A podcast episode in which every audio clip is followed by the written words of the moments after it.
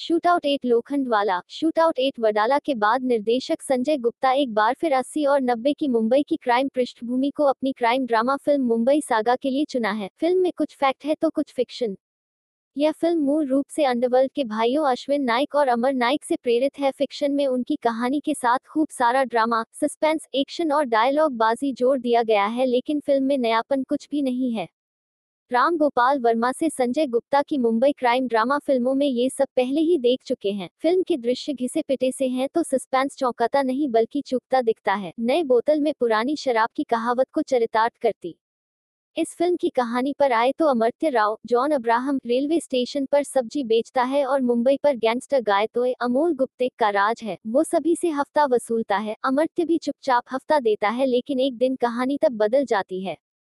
जब हफ़्ता वसूलने वाले गायतोय के आदमियों को अमर्त्य का छोटा भाई हफ़्ता देने से इनकार कर देता है, जिसकी वजह से गायतोय के लोग उसको मार मार कर अधमरा कर देते हैं, जिसके बाद अमर्त्य का रिवेंज मोड ऑन हो जाता है, वो अपने भाई का बदला लेना चाहता। और गायतोय का खात्मा, इसमें उसका साथ नेता भाव, महेश मांजरेकर देता है, यह किरदार बहुत हद तक बाल ठाकरे से प्रेरित है, भाव की छत्र छाया में अमर्त्य मुंबई पर राज करने लगता है। तमाम गैंगस्टर ड्रामा की फ़िल्मों की तरह यहाँ भी एक एनकाउंटर स्पेशलिस्ट इमरान हाशमी है, जिसका मकसद अमर्त्य के गैंग को खत्म करना है। उसके बाद चोर पुलिस का खेल शुरू हो जाता है। क्या होगा, कैसे होगा, यही आगे की कहानी है। कहानी में नयापन कुछ भी नहीं है। कहानी से ज़्यादा एक्शन सीक्वेंस और संवाद अदायगी पर फोकस किया गया है। फ़िल्म को आज के समय के लिहाज से बिल्कुल भी बनाने की कोशिश नहीं की गई है। सिर्फ़ हनी सिंह के गाने रखने से फ़िल्म आज के दौर के दर्शकों के लिए नहीं बन जाएगी।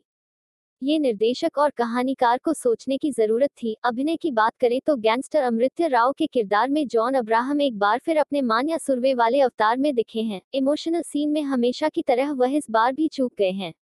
इमरान हाशमी ने अपने किरदार के साथ बखूबी न्याय किया है। अभिनेत्री काजल अग्रवाल के पास करने को कुछ नहीं था, बस गिने चुने दृश्य थे। महेश मांजरेकर, अमोल गुप्ते और रोहित रॉय अपनी भूमिका में छाप छोड़ते हैं, खासकर महेश मांजरेकर की तारीफ़ करनी होगी।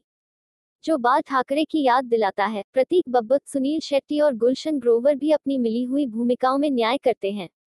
फ़िल्म की कहानी की तरह सिनेमेटोग्राफी भी कमज़ोर रह गई है। कुल मिलाकर गैंगस्टर ड्रामा की टिपिकल मसाला फ़िल्म मुंबई सागा बनकर रह गई है। अगर आप इस जॉनर और जॉन के फैंस हैं तो ही यह फ़िल्म आपको एंटरटेन कर पाएगी।